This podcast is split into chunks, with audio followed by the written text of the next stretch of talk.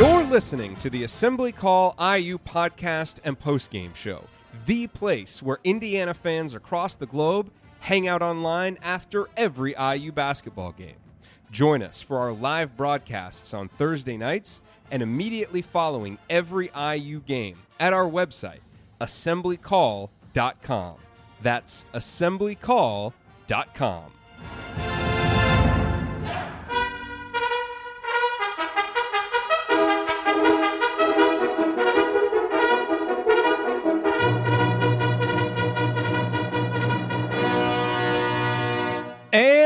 welcome, Hoosier fans, to this week's edition of Assembly Call Radio, where each week we discuss the most important IU basketball stories from the past seven days. This is our 87th edition of Assembly Call Radio, and it is our 418th episode overall of the Assembly Call, recorded on the evening of Thursday, August 2nd, 2018. I am your host, Jerod Morris. And let's begin this edition of the Assembly Call how we begin every edition of the Assembly Call, and that is with our Hoosier Proud banner moment. And Indiana is the national champion. When it comes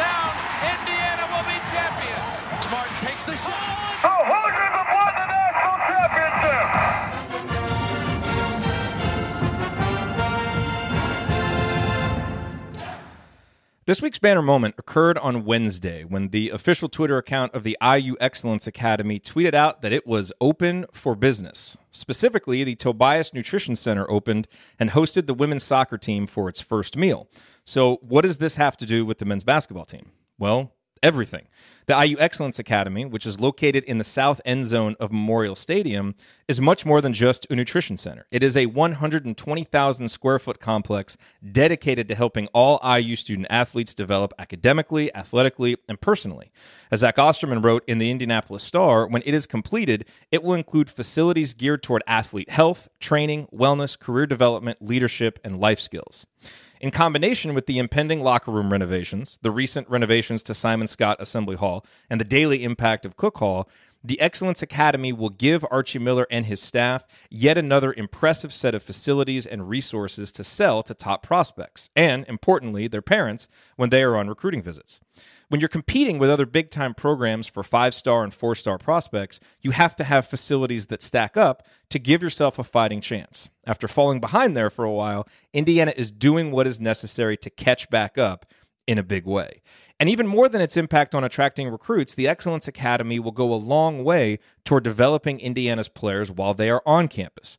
This should result in better diets, better injury prevention and treatment, and better mental and emotional health as well. All of which is going to have an impact on the court, even if we don't think about it while watching the games, because games aren't just won or lost during the 40 minutes that tick off the clock. All of the preparation and recovery that happens in between matters too. As we know, the margins between winning and losing at the highest levels of college basketball in recruiting and on the court can be razor thin.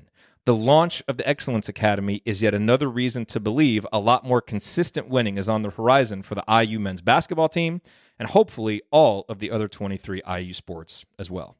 All right, let me now introduce my esteemed co host for this week's show. To my left, he is the Rick Carlisle of Girls Youth Sports Coaching in Cincinnati. He is the president emeritus of the Robert Johnson Fan Club, and he is a world renowned bracketologist. Look up Bracket Matrix. You'll see Andy has been on the top of the list of the veterans. He is Andy Bottoms, fresh off celebrating his 40th birthday earlier this week, his Calbert Cheaney year. Happy birthday, Andy. What's your Bottoms line? Uh, well, I, I thank you for the uh, Calbert Cheaney starting lineup. Hey, it came. Yeah, it, uh, it arrived. So I'm awesome. thinking strongly about sending this thing in on the back to join the starting lineup collector club for one year for only seven ninety nine. Feels like a great deal. So the gift that keeps on giving for sure. Um, you know, for me this week, uh, it was funny. My my daughter had a couple games tonight, and the second of which was uh, a pretty hard fought game. One of the worst officiated games I've ever seen. It would have made Was it Ted Bo Valentine? Boroski- No, it was not. We would have made Bo Boroski proud. Uh, it was uh, it was pretty rough. But the girls came over to the bench, and one of them said, uh, "This is fun. This kind of game is fun." And it was it, it's funny. It kind of struck me. I was like, "Well, that that was my favorite part of the entire game was her saying that." The fact that we pulled away and and won uh, certainly helped, but you know, kind of in the midst of a hard fought game where emotions were pretty high for somebody to be able to sit back and say like, "This was fun." And so you kind of put that in the context of the offseason and some of the stuff that you hear uh, about these guys. They posted the video of, of having, you know, the guys at the lake, uh, I think yesterday or the day before. And it seems like the the team has struck a pretty good balance in the off season of doing stuff that's fun, a lot of team bonding. They seem to be a pretty tight knit group. Obviously, they're not going to show you guys fighting with each other in practice on social media, but let's assume that what we've seen is relatively representative of how these guys are getting along. Um, but then you also see and hear about all the work that they're putting in. And so it seems like the Archie and the staff have struck a pretty good balance over the course of the offseason. And uh, in an ideal world, that pays dividends and uh, and leads to some fun post game shows for us as we uh, as we move forward through the season. And to my right, he is a columnist for The Big Lead, a co host for The Hangover, and he's probably not happy about our collective decision to have a no interruption policy for tonight's show because. Let me just jump in real quick. Ryan, no interruptions. That is what we all agreed upon for this show. You got to get that disease of me out of the way. Exactly, coach. You know what? Leave me alone. Ryan, look, you can either agree to no interruptions like the rest of us or just sit, this, sit this week out. It's pretty simple. All right, I got to get out of here, folks. Thank you. All right, well, in Ryan's place, it is the official sixth man of the assembly call. He's an assistant basketball coach at Western High School, the host of Sports Talk with Tonsoni, and the founder of the Delphi Bracketology Club, which is currently ranked number one in Bracket Matrix. I refuse to believe that's the case. It is the case, and he is the coach, Brian Tonsoni. Coach, it's Tonsoni time. What's on your mind? Well, I'm just enjoying the last week uh, of summer vacation as an educator. I have to go back and next Tuesday and, and start working again, uh, which is always one of the perks of, of, my job. And then you asked me to be on the show, and you start out with a, a segment about meals and nutrition, and uh, you know, so that got me a little bit excited. Probably two things that I need to do a better job of. Um, from a basketball uh, standpoint, competition and speed, and, and you know, the social media stuff is awesome. And, and like Andy said, they're going to, you know, give you the best things that happen in practice. But going back to developing their bodies, I think that's been great. I think we've seen that. That's exciting. That's going to make the players better. But the level of depth, and you're hearing it in the football program, you're hearing it in the basketball program, that speed and strength is going to lead to better depth and more competition. And the final word for for my opening line is we are going to see competition for playing time and spots and that's just going to raise the entire team in a way that I think all of us will be happy with. Absolutely. All righty. Well, here's what we're going to talk about this week. We're going to do a quick recruiting update here at the end of segment number one, and then we're going to dive in to our Evan Fitzner offseason breakdown, talk about his strengths and weaknesses. We dug into some of the numbers, uh, you know, watch the tape, as Ryan likes to say. And so we'll talk about his strengths and weaknesses and how we see him fitting on this year's IU roster. And we have a bunch of questions that you all submitted. And so, as we always do, we will answer your questions as well. All of that coming here on this edition of Assembly Call Radio. Uh, before we get to this week's top story, talking about recruiting, a quick reminder. It's about money. I want to quickly remind you that there are two great ways to shop online for tickets and for IU gear that also help us out at the same time. Remember these two URLs, iutickets.shop and iustore.shop. When you use those URLs to buy IU tickets or gear, tickets or gear that hopefully you would be buying anyway, we actually get paid a commission for referring you. And these commissions really add up and help us cover the cost of running the show, which now apparently are going to involve Coach Tonsoni's personal training sessions with Cliff Marshall. I think I need to hire Cliff Marshall to work on my body. IUtickets.shop will take you right to SeatGeek, where you can immediately find the best deals on IU basketball tickets, as well as IU football tickets, concert tickets, and other live events. As a bonus, use the promo code Assembly to get $20 back after your first purchase. IUstore.shop will take you to the official IU online store when it's time to shop for birthdays, Christmas, or just get new stuff for the upcoming season. They have gear for everyone, kids and adults, and they always have a ton of stuff on sale. Again, please bookmark iutickets.shop and iustore.shop and use them when you are looking for tickets and for IU gear. Taking just that one extra step before you shop will help us raise the money we need to cover our most important expenses like website hosting, podcasting equipment, and revenue share distributions to Ryan. I own a third of the company. Sorry, Jerod. Once again, the URLs are iutickets.shop and iustore.shop. Thank you. Alrighty, you are listening to Assembly Call Radio. I'm Jerod Morris here with Andy Bottoms and the coach Brian Tonsoni. And guys, I don't know how much you paid attention to the recruiting news this week, but obviously the the July open recruiting uh, uh, period has ended. And, you know, while Indiana fans wait for the 2019 class to crystallize with actual commitments, and it feels like we, you know, we moved, uh, uh, I guess, one small step toward that as Armaan Franklin announced his final three of Indiana, Purdue, and Xavier, although it seems like most people feel like Xavier and Purdue lead there. And then you saw uh, Trayce Jackson Davis um, earlier on Thursday night announce that he's going to be announcing his final six soon. So, you know, those the 2019 recruitments kind of continue to, to move forward step by step.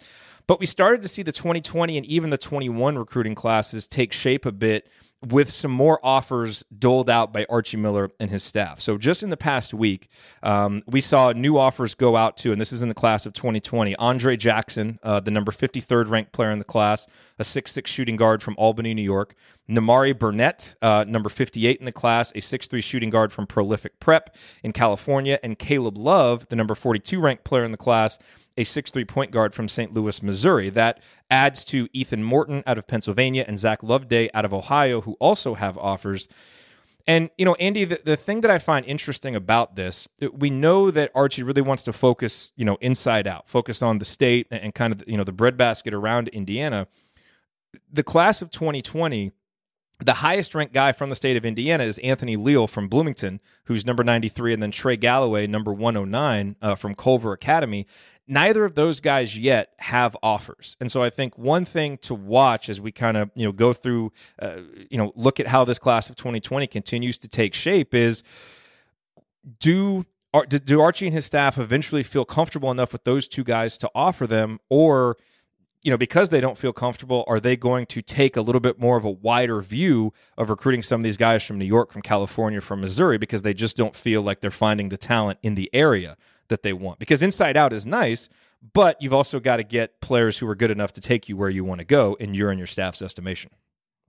Yeah, I mean, I think each year is a little bit different. I mean, you look at this, you know, the the 2018 or 2019 class, and we've talked before about how there just aren't a lot of point guards, or just you know, just certain areas, whether it's positionally or regionally, it all just kind of ebbs and flows and it's there and i think that's just reflective of you know there's not as much in indiana versus this year where you've got you know two of the top let's say 20 guys that are uh, that are from the state and, and a handful of others who are around in that range as well. So um, I, I, think it's just something that's cyclical with the talent. I, I do think they'll look at those guys. The, the one thing that you'll notice as you go down the list of the guys that you mentioned positionally they're almost all guards and almost all shooting guards and i think Leal and Galloway both kind of fall into that camp to a certain extent anyway. So I think that becomes a little bit challenging of seems to be guard heavy on on offers and and looking at those guys and when the in-state guys are you know recruiting rankings are what they are but you know on the the lower end of that then uh, you know, it might be a different story if there was an in-state big guy who was available, but I don't believe that's the uh, believe that's the case for that class. And and also trying to figure out what the positions of need are going to be on the roster. And I think as we look forward to next year, one of the spots we kind of worry about or think about is shooting guard. I think you got to look beyond that and say, hey, if, even if you get somebody who might be a one year guy or a you know grad transfer to help fill that, you're going to need those kinds of guards in the in the year after, and somebody who's going to be able to step in right away. And uh, at this point, maybe they don't feel like those guys are going to be able to do that, but a lot can change over between now and the time that those guys would commit as well. So don't think it's necessarily any cause for worry. Uh, or now, I think just kind of the way that the the class is shaken out regionally. Yeah, just something to track as we move forward. And then it was also interesting to note that an offer went out to Terrence Clarke, a six-six shooting guard out of the Boston area, who is currently the number one ranked player in the class of 2021. So Archie and his staff uh, shooting high there. And another interesting name to keep an eye on is class of 2021 guard Khristian Lander. He's a 5'11 point guard from Evansville, currently ranked number 14 overall in the class of 2021. And while IU hasn't offered yet, although they've been tracking him and have a relationship developed, Illinois has offered him. So it'll be interesting to see what happens uh, with that recruitment. But those are two names for the class of 2021 uh, to keep an eye on. Coach, do you have any uh, any thoughts on the recruiting before we move forward and start talking Fitzner? Just briefly, to looking forward to seeing how Archie fills his 13 scholarships in in years to come. I think it's difficult to have 13 top rated players on a squad is we've been asked uh, in in questions what who's going to see playing time and I, I, did a little exercise of trying to dole out minutes uh, on my own and it got to be quite difficult and and then you combine that with our discussion last week about redshirting you know do you see someone like uh, a, the in-state guys in, two, in 2020 come in and maybe be a redshirt candidate or the, the lower ranked guys? Do you get some of those at 11, 12, and 13 that you can develop to be four or five year uh, program guys so you could fit in the top level guys? Uh, I don't have that answer. Uh, I don't know what's best. I think that probably for each school is is what the coach feels comfortable with. But I think we can identify that as Archie goes on in another year or two to see how that happens. And then we never want any transitions other than graduation and going to the pros, but that always happens occasionally in programs based on playing time and so forth. So we'll start to get a better feel about the whole recruiting. We know the inside out, and that's been uh, well documented. And then the next level of recruiting is how how deep is he going to go because he likes to play eight to ten guys and and keep everyone on a path to to stay with Indiana. So that's what I'm looking forward to with with recruiting down the road. Yeah, and as we've mentioned, you know, programs like Villanova have shown a path for how you use, you know, combine smart redshirting with still getting, you know, top flight guys. So hopefully that is uh, that is something that Archie and the staff will be able to figure out as we move forward here. All right, coming up, it is time to talk about one of the newest Hoosiers who has been earning rave reviews for his shooting in summer workouts. It's Evan Fitzner. What are the grad transfer's biggest strengths and weaknesses as he enters his final season of college hoops? We will discuss. Stick with us.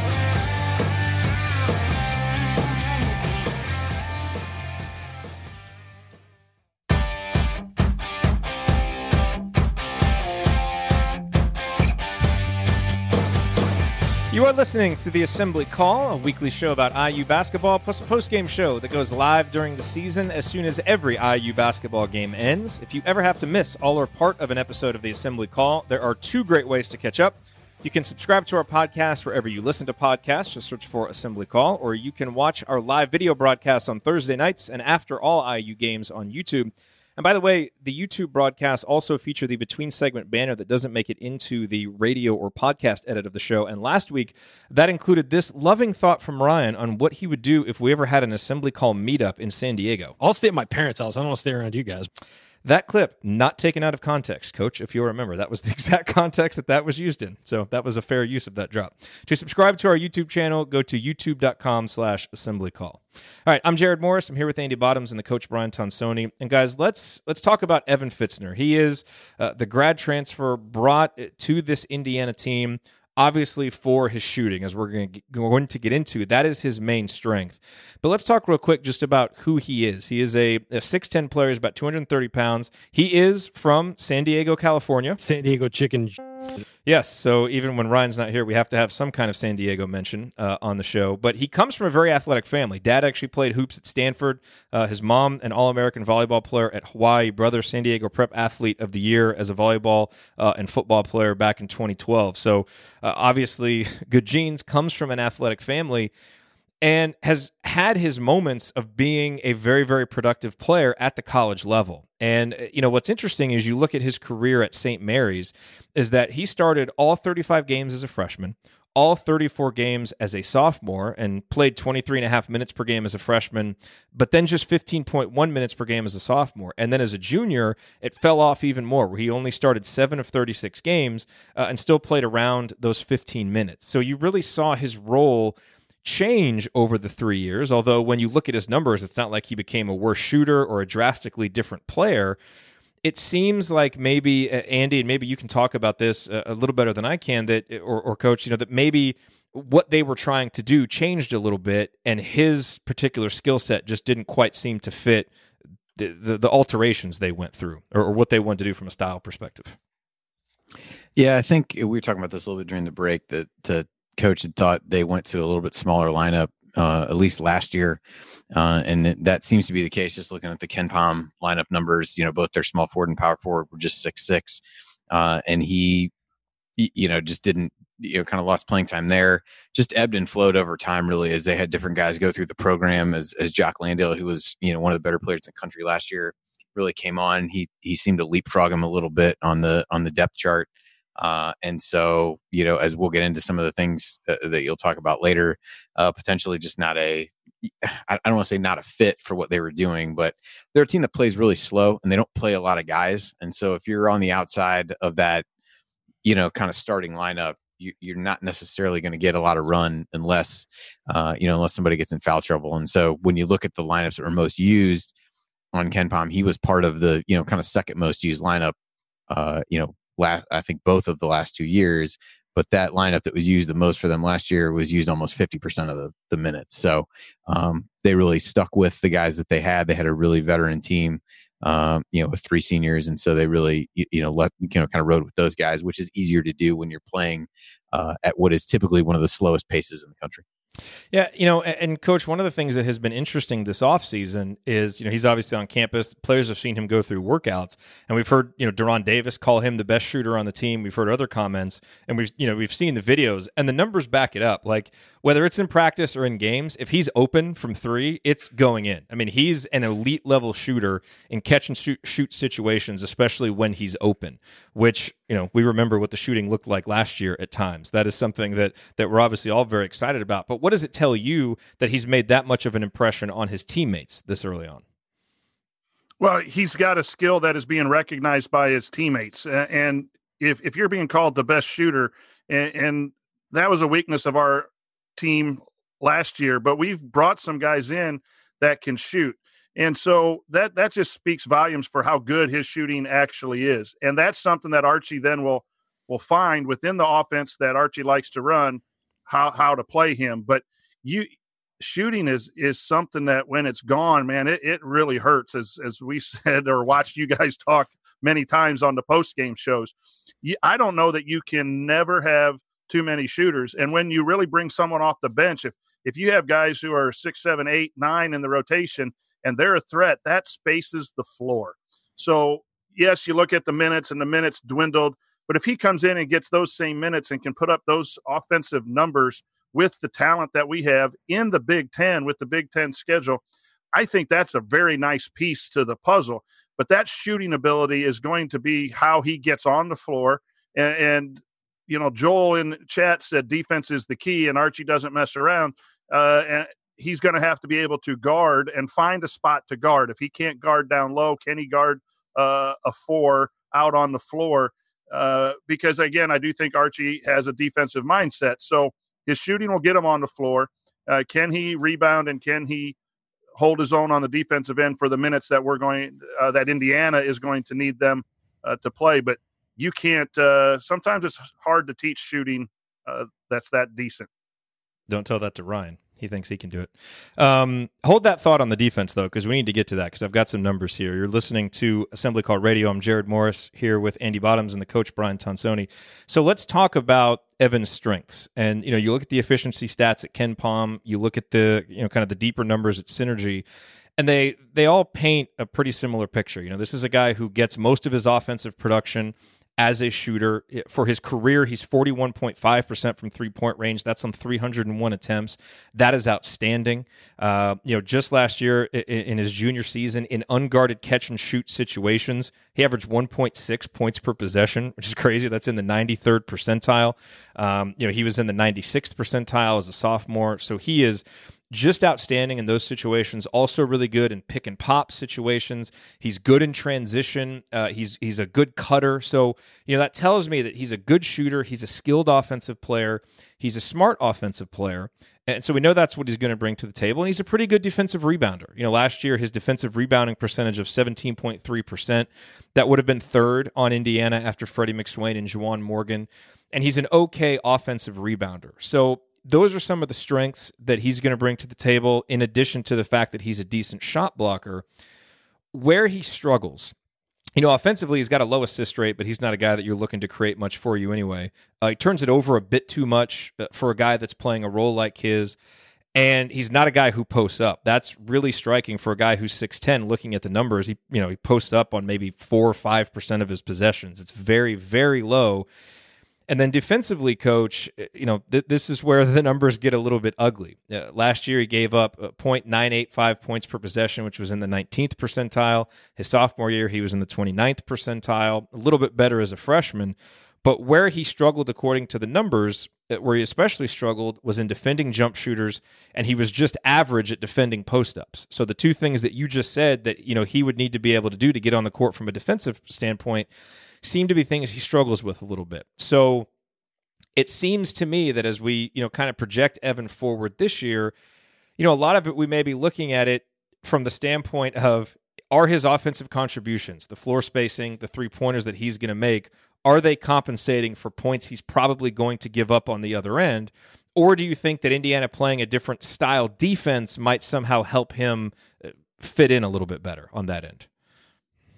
You know, you took, you just read my mind about, I have to go back and see what St. Mary's did defensively. I, I think if it's different, then that gives us a little bit of hope. If, if they covered in uh, situations in, in similar ways that we're going to ask Evan to cover, then that gives us some pause. You also got to believe in the coaching staff too. And I, I know Bennett's a great coach at, at St. Mary's, uh, but get in and get surrounded with some talent and playing some talent that there'll be a little bit of a regression uh, to the mean or a regression to, to the average a little bit. And, and if we're asking him, you know, for 14 to 18 minutes, kind of where I, I would project him to be, uh, there's ways you can cover up the post up. You can double, you can dig. If you know you have a weak matchup there and they're going to isolate that in the post, then the coaching staff by scouting will have uh, some ways to to help that that uh, that I think they'll have to go to if that's the case. Go ahead, Andy. Well, I think I think a couple things may lead to some of those defensive numbers, which are are concerning. Eh, certainly, I don't mean to downplay that part of it. I think I think the post up piece, one of the things that he talked about in coming to IU was really having to try to get stronger and some of the things like that. I think that helps uh, him in the post a little bit. And I think it's a little bit, you know, somewhat self fulfilling when you're a guy who really plays on the perimeter offensively, as you mentioned. It, it hurts your offensive rebounding because you're not really in a position to do that. And two, you're not really putting on a ton of weight to bang with people because you're not posting up yourself. So I think that I think that part of it to me seems more fixable. Um, the other thing is, as a guy in his position, I mean, Jock Landale was more of a, you know, guy's going to sit inside. He's going to guard the opposing team's five every single time. And in a league like the West Coast Conference, you're going to have more people play small. And I don't know that him trying to defend small ball power forward is probably an area where he's really going to be able to to do very much defensively. So if you assume him playing at IU is probably him playing the five, I think, and he gets stronger. I think the kind of defense that he's going to need to play on the inside becomes a little bit easier, I guess, um, when you take some of those things into account. Now, maybe I'm just connecting dots that aren't really there, but I think when you think about the league that that he's playing in and what he was asked to do, it, it does kind of it, it's somewhat explainable um, but at the same time, if it doesn't get fixed, I, I, don't think uh, Archie's looking for excuses as to why something didn't get done correctly, and and so uh, it'll give him a chance to do that. But I think the strength piece, as we've seen some of the work Cliff Marshall's done, it doesn't take him very long to uh, really do a good job and help some guys transform. And I think that part will help him a lot uh, on his post defense. Yeah, that that all checks out. Makes sense to me, Andy. I like it. Um, okay, coming up here on the assembly call, we continue our discussion about Evan Fitzner. What do we project his role to be on this year's team, and how his impact compared to Indiana's last sharpshooting grad transfer, Max Bielfeldt? We'll discuss next. Stick with us.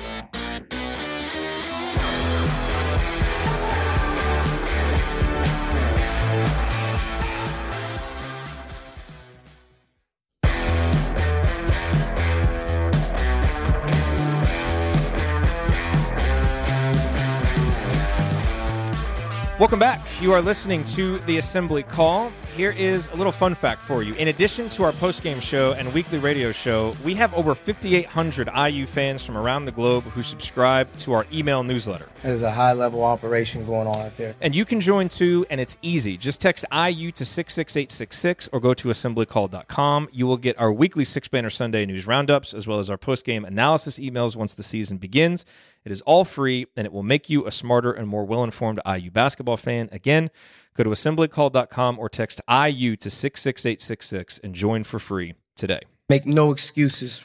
I'm Jerod Morris. I'm here with Andy Bottoms and the coach Brian Tonsoni, and we are doing our offseason breakdown. We've done almost every player so far. We're doing Evan Fitzner, uh, Indiana's grad transfer for this season. And Andy, we just talked about Evan's strengths and weaknesses. Obviously, shooting, uh, the, the main strength, a huge strength of his. Defense, we know, is a struggle. So knowing that and, and, kind of understanding the role that he had at St. Mary's the last couple years, he's played about 15 minutes per game what are you projecting forward for him in terms of role this year? And what lineups, kind of what lineup constructions do you think will work best with him in there, understanding his strengths and weaknesses? Yeah, I definitely wouldn't be surprised if he was a starter uh, at the beginning of the season. Um, you've got a lot of young guys, um, but but even so, I think he'll play a decent amount at the beginning just because he's got that experience. Despite the fact that his minutes dropped a little bit and fluctuated over his time at St. Mary's, uh, I think that kind of veteran presence will be good in terms of who he fits well with. I think if you look at a front line that's him and Juwan Morgan, it allows him uh, to maybe play outside a little bit more. And while Juwan can do some things from a face-up perspective, um, I think you could have him as the back to the basket guy and, and Fitzner as the uh, you know catch and shoot guy playing on the you know the weak side. Somebody Romeo can kick the ball to if he uh, if he gets there. I think some pick and roll type scenarios would be uh, you know would be advantageous for him or pick and pop probably more based on his skill set. I, I don't think you know, probably a little bit late for the leopard to change its spots in terms of, you know, moving and, and turning him into a back to the basket guy. And I don't really think when when you go back and, and talk through what this team's deficiencies were last year, um, he he has the ability to address those by doing what he's already done. Um, so if he can get better defensively, I think that helps.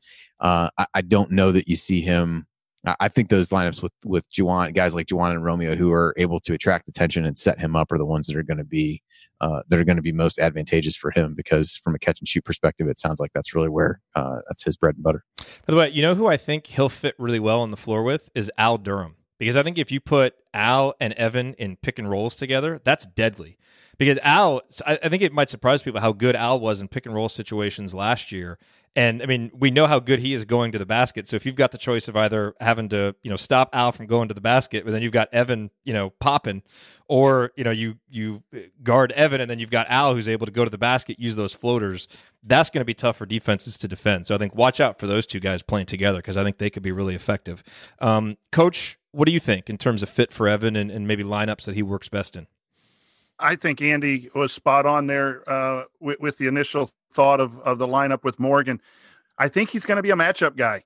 When, when you have a five that can't guard on the perimeter, I think you might see Fitzner play, whether that's a starter or off the bench. And then you can uh, have matchups with Smith in the post if you need to run him in the post. You could even run uh, Romeo in there if he has an advantage because you have your big playing out on the perimeter.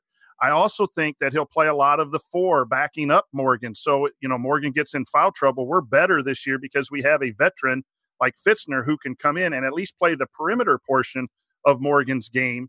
And then you can combine him with a low post uh, uh, you know, of, of whoever's going to be that low post scorer, uh, whether it's Race or or Moore or uh, Davis if he's healthy you could play a combination of those two. And again, I think go back to what Joel said in the chat room. It depends on can you guard that perimeter player.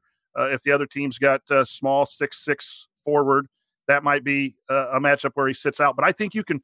Uh, Archie likes to do a lot of things in transition, and one of the things is the drag screen, which the big is following the action and runs right into a ball screen in the initial, you know, five or six seconds of the shot clock and and you you mentioned it with Durham, but bring Phinisee off, bring Green off, and you've got to guard that. And if you pick and pop with Fitzner, now that creates a long closeout, and now you got Smith and you got Morgan uh, flashing underneath or to the baseline, and that just stretches the defense when when you have uh, that guy. Most pick and roll situations are the roll to the basket or rolling into a a, a post up you have a guy who can pick and pop, and if he's the best shooter on the team, you have to rotate your defense, and that puts a lot of pressure on the defense. So I think that's again, if you're looking for offense, and, and hopefully he can get on board uh, with the strength and conditioning and the speed to start guarding um, to the level that Archie wants, because I really think he's an asset that is a little bit underwhelmed by fans and and pundits a little bit with what we have as far as multi-dimensional players. Yeah, I, mean, I, think I think to go back to the matchup point that that coach brought up real fast. Like think about a Michigan State playing with Nick Ward.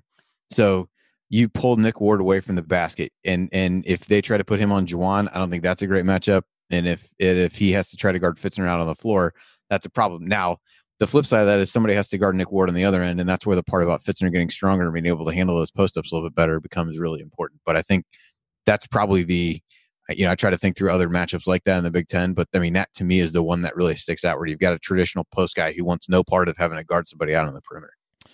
So and the depth issue the depth issue is great too because last year when Morgan got in trouble, we all kind of panicked and tried to survive those seven or eight minutes. He picked up two fouls, and it was, oh my gosh, are we going to be okay at halftime?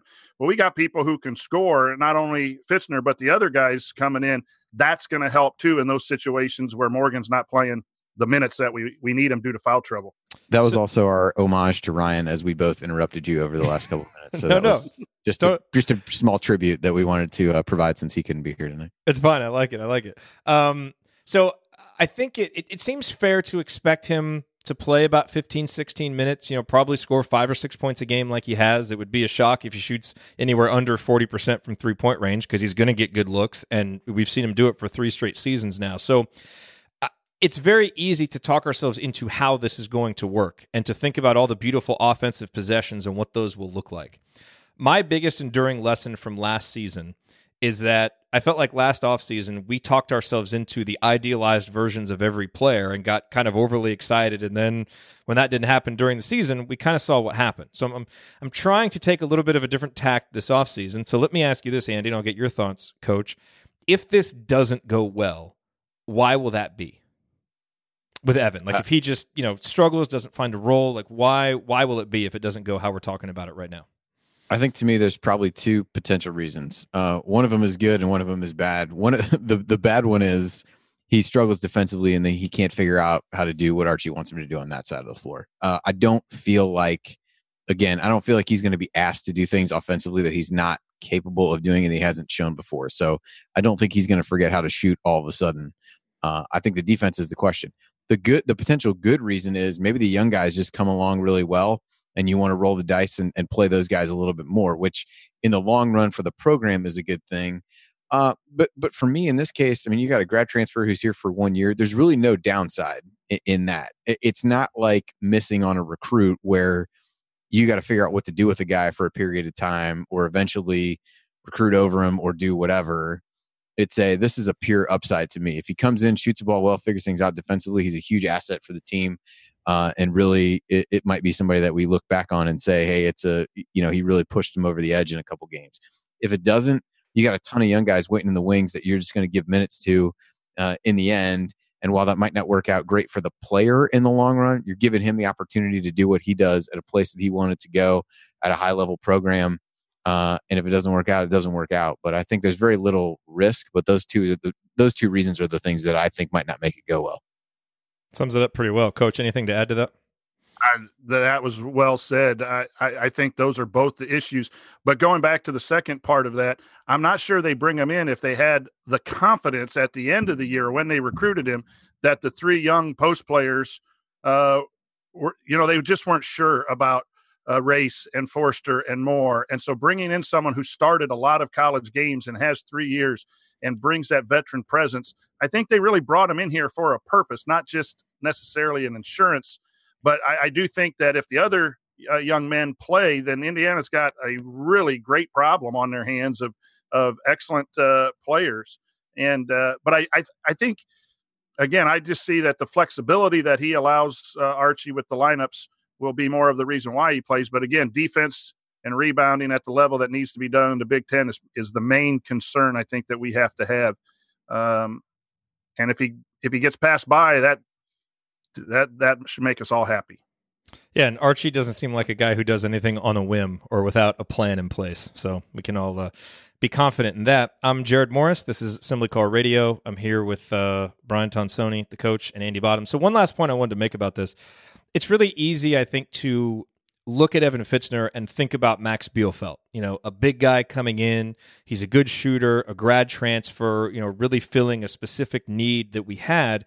And so, one of the things I, I wanted to do in preparation for this is just look back at Max's season and kind of see what Evan would need to do to to have the same impact Max did because you think back to the impact he had on that 2016 team and there's absolutely no way that team wins the Big 10 without Max Bielfeldt. I mean, he was, you know, such a consistent force, had really big moments in tight games where where Indiana really needed a veteran to step up. And the thing I was struck by uh, kind of looking back at Max's numbers is they were a lot better than I thought. And so I actually think comparing Evan to Max or expecting what Max brought is probably an unfair expectation for Evan Fitzner. You know, Evan uh, or Max averaged 8.2 points and 4.5 rebounds, which aren't numbers that bowl you over. But you remember he was coming off the bench. You know, he played 43.6% of minutes, which which I think is more than Evan will play, certainly based on what we've seen him do recently and the role we expect him to have. I don't know that he'll play quite that much unless someone gets injured. But Max shot 45.3% from downtown. He actually had a block percentage of 2.6 and a steal percentage of 2.8. And to put that into context, those are really good numbers. Like those are nationally ranked numbers. Evan, I think he had a you know block percentage of 1.1 or something like that. Doesn't get steals. So Max really contributed in those two ways. And then his offensive rebounding percentage was 12.2%, which was top 100 in the country. And his defensive rebounding percentage was 18.4%, which is better than what Juwan did last year. So you know, it, it, was fun going back and looking at that. And, you know, look, we love Max on this show. You know, he was better than advertised in 2016. And so it's always fun to go relive that. But I just think as, as you kind of frame your expectations for Evan as an IU fan, eh, look, if he can reach the, the impact that Max Bielfeldt had and be a sixth man of the year, that would be unbelievable. But I think that's probably a bit beyond what he'll contribute uh, this year. And then with that said, none of us expected Max to do everything that he did as a grad transfer. So I guess we can just we can put that out there as maybe a uh, you know a pot of gold at the end of the rainbow if Evan can possibly get. Um, any thoughts on that comparison, Coach? Just how, as players? Yeah, you, know, I, I really I'm a stat guy. I look at numbers but you also got to look at what the team needed in 2016. We needed someone to rebound and guard. We, we had a lot of guys who didn't like to guard on that team. They they, they to score. Uh, hopefully this year, uh, Evans' deficiency is covered up by guys who have been in the system for a year and have more of a defensive mentality. So to compare the defensive stats might be different. I think what I would say and what I'm going to look at is does he improve? Is he one of those graduate transfers that comes in and plays better than he did at his previous school? We've had uh, tons of uh, Max was one of those. You've seen him uh, across uh, the Big Ten. We've also seen some players that are grad transfers that don't come in. Uh, but I think his role to help this team is going to be be average defensively, and the offensive uh, ability that he brings is going to be really the the strength and I think Max was probably brought in uh, more for depth and defensive rebound. And then when he started hitting the, the three point shots and all that stuff, it was really a bonus. Let's hope the improvement is similar to Max and the impact in his role within his designed role is just as much as Max. And then we have a, a very good grad transfer. Good point. Andy, uh, you want to have the last word on Evan Fitzner? Well, I think the, the Max comparison, I think it's natural in the sense that it's a big guy who who you're bringing in as a grad transfer. But I think eh, you know the things that Max did well from a defensive rebounding and even an offensive rebounding standpoint are things that he had done, it, it, albeit in limited time uh, at Michigan. You know his numbers eh, from a eh, for, for those two two statistics were basically what he had done at Michigan prior to that. What what he had not done uh, was shoot three pointers. He was 11 of 39 coming into that uh, to that season and then you know, as you said, shot forty five percent. So um, it, it's if you want to really take the the optimistic viewpoint, you say, all right, well, Fitzner's thing that he was already doing really well is shooting the basketball. And and like Max's rebounding, that can continue, and he'll improve in some kind of area that you didn't expect. Uh, and for Max, that was three point shooting. Perhaps for Fitzner, it's something different. Um, but I do think because of De'Ron's injury and because the young guys, he's going to get a chance to really entrench himself in the rotation pretty early on. And what he does with that opportunity, you know, we'll we'll wait and see. Uh, but I think early season play is going to do a lot for him because if he plays really well, eh, he's going to put himself in a position where you really can't think about lineup a, a ton of time without him and what he brings to the floor. If he doesn't, as young guys get more acclimated to the college game, um, his, his minutes are going to dwindle. So I think the first, you know, six, eight, ten games become really important for him. Yeah. Uh, and I think it also determines what flexibility IU has with De'Ron. If he plays well, we talked about potentially redshirting him medically. I think you guys touched on that last week uh, based on one of the questions. If he gets out to a hot start, I, I don't want to say you don't need De'Ron at that point because I think that's not true, but it gives you some flexibility that you might not have had otherwise. Yep. Alrighty, coming up in our final segment, we answer your questions. We got a good one about Hoosier hysteria and thoughts that we have for improving that, and several others, a few recruiting ones. That is coming in our final segment. Stick with us here in the Assembly Call.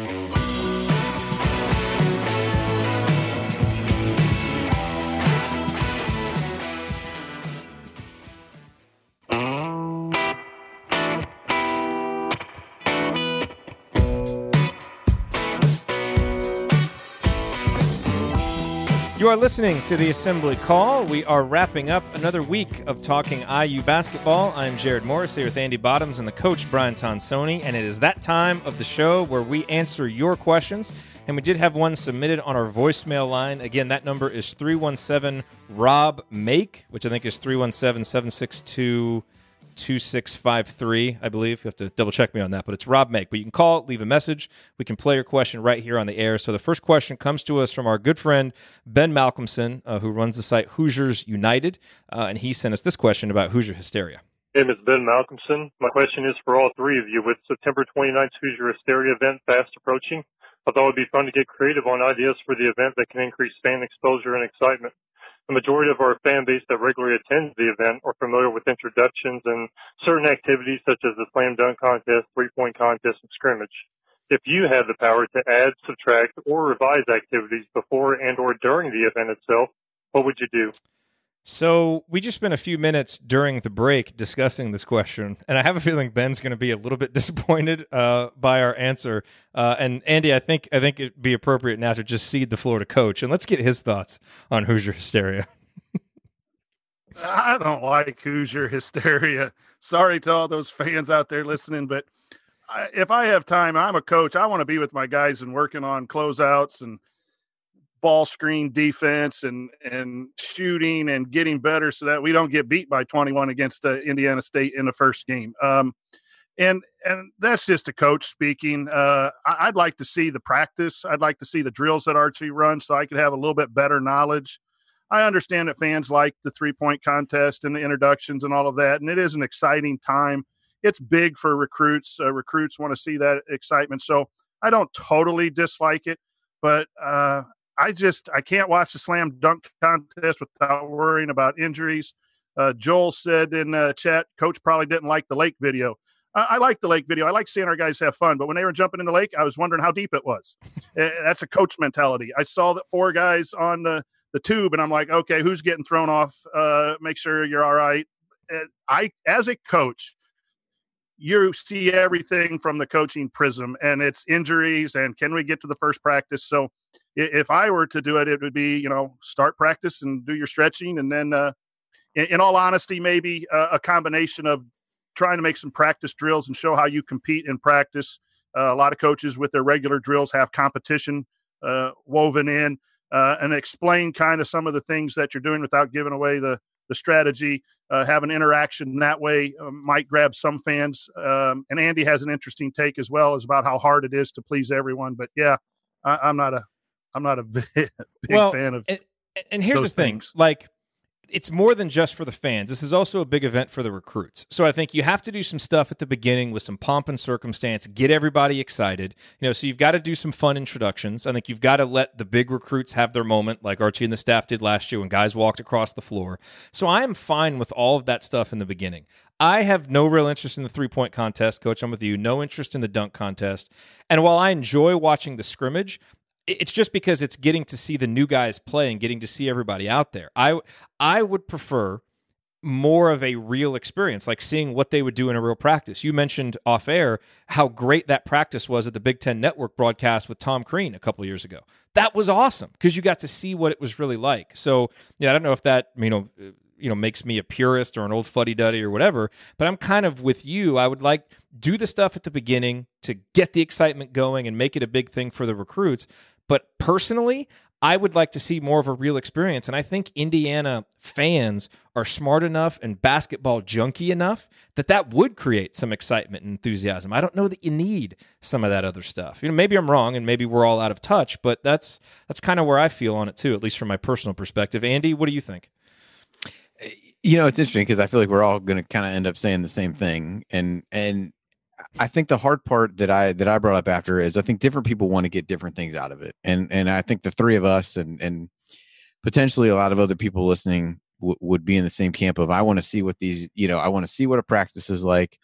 If you've had enough practices under your belt, which this year isn't really going to be the case, I would like to see a scrimmage uh, just to kind of see the guys in action, how they fit together, some of those kinds of things.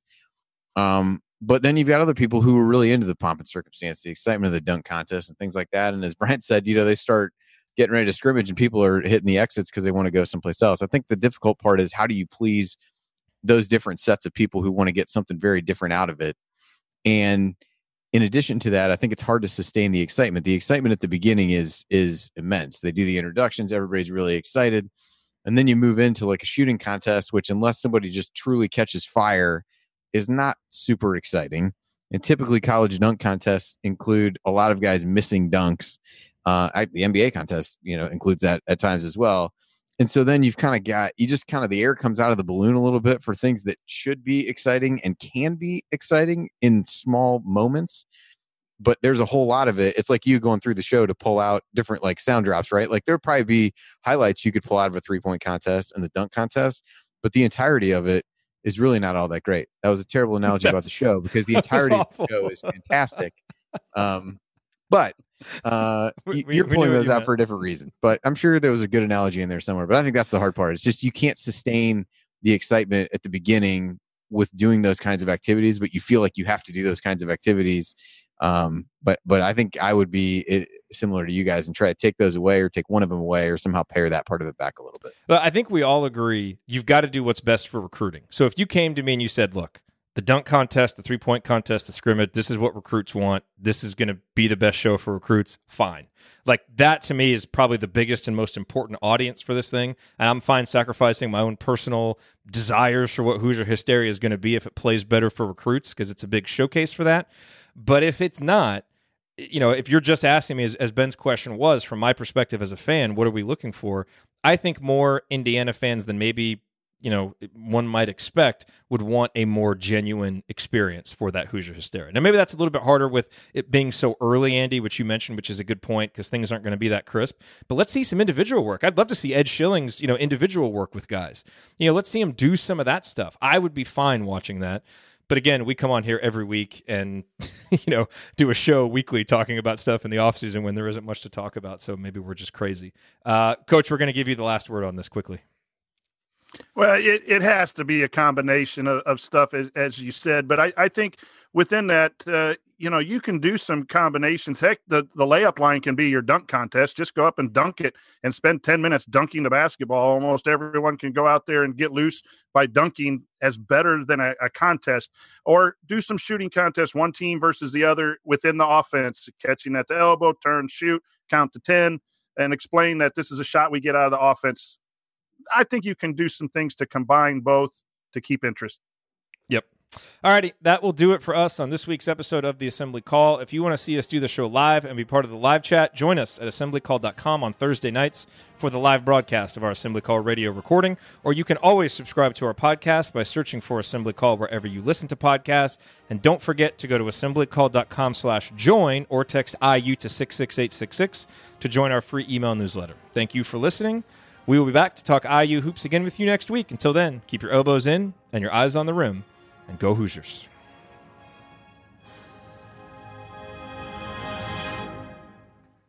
Thank everybody for coming out. This was the most ridiculous ordeal of my life. Thank you for being here and for listening to this episode of the Assembly Call. We appreciate it. And we really do rely on the support of audience members like you to keep our show going and to keep growing. And so we have set up a page on our website at assemblycall.com slash support that lists five ways that you can support the Assembly Call. And we encourage you to choose whichever method is the easiest and most convenient for you. One of the methods is donating, and so many of you have donated, and we appreciate it so much. On that page, you can choose a monthly recurring donation or an annual recurring donation or just a one time donation, whatever works for you. And if you don't want to donate, Another way to support the show is you can use our affiliate URLs, iutickets.shop or iustore.shop when you're going to shop for tickets or gear, and we will get paid a small commission when you use those links. But however you support the show, we appreciate it. Thank you. Sticky notes, email alerts, a string around your finger. They're just not big enough. So here's a big reminder from the California Lottery. Tonight's Mega Millions jackpot is over 250 million. Whew. Play now. Please play responsibly. Must be 18 years or older to purchase player client. Sticky notes, email alerts, a string around your finger. They're just not big enough. So here's a big reminder from the California Lottery. Tonight's Mega Millions jackpot is over 250 million. Whew. Play now. Please play responsibly. Must be 18 years or older to purchase player client. Some people just know the best rate for you is a rate based on you with Allstate. Not one based on the driver who treats the highway like a racetrack and the shoulder like a passing lane. Why pay a rate based on anyone else? Get one based on you with DriveWise from Allstate. Not available in Alaska or California, subject to terms and conditions. Rates are determined by several factors, which vary by state. In some states, participation in DriveWise allows Allstate to use your driving data for purposes of rating. While in some states, your rate could increase with high risk driving. Generally, safer drivers will save with DriveWise. Allstate Fire and Casualty Insurance Company and affiliates, Northbrook, Illinois.